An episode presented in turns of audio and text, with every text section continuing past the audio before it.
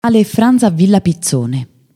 Nel film Mi fido di te, Ale e Franz interpretano due personaggi omonimi. La mattina di Francesco inizia con leggerezza, quasi fosse la pubblicità di un famoso biscotto, ma nasconde un drammatico retroscena non appena l'ignara moglie gira l'angolo con la macchina familiare. Francesco è stato licenziato da più di un mese dalla multinazionale per la quale lavorava, ma non sa come raccontarlo a casa.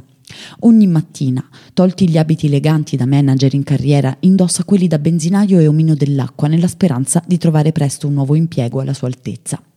Poco distante Alessandro, un piccolo truffatore che vorrebbe lasciare la malavita per ricominciare da capo con un lavoro onesto e mettere su famiglia, è perseguitato dagli strozzini, ai quali deve ancora 500 euro pena la morte, o ancor peggio, il coinvolgimento della fidanzata come minacciano i suoi aguzzini.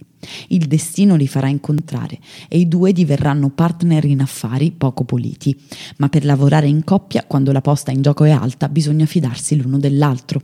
In questa scena siamo a casa di Ale, sotto la quale lo attendono gli strozzini.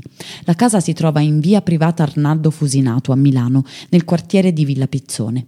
Fino a qualche anno l'area di Villa Pizzone era estremamente popolare e un po' grigia. Oggi invece il rinnovamento urbano sta portando il quartiere a una nuova vita i vecchi casermoni diventano loft di design, le palazzine cambiano faccia, le piazzette si rivestono di porfido e i collegamenti con il centro e le zone universitarie sono molto efficienti.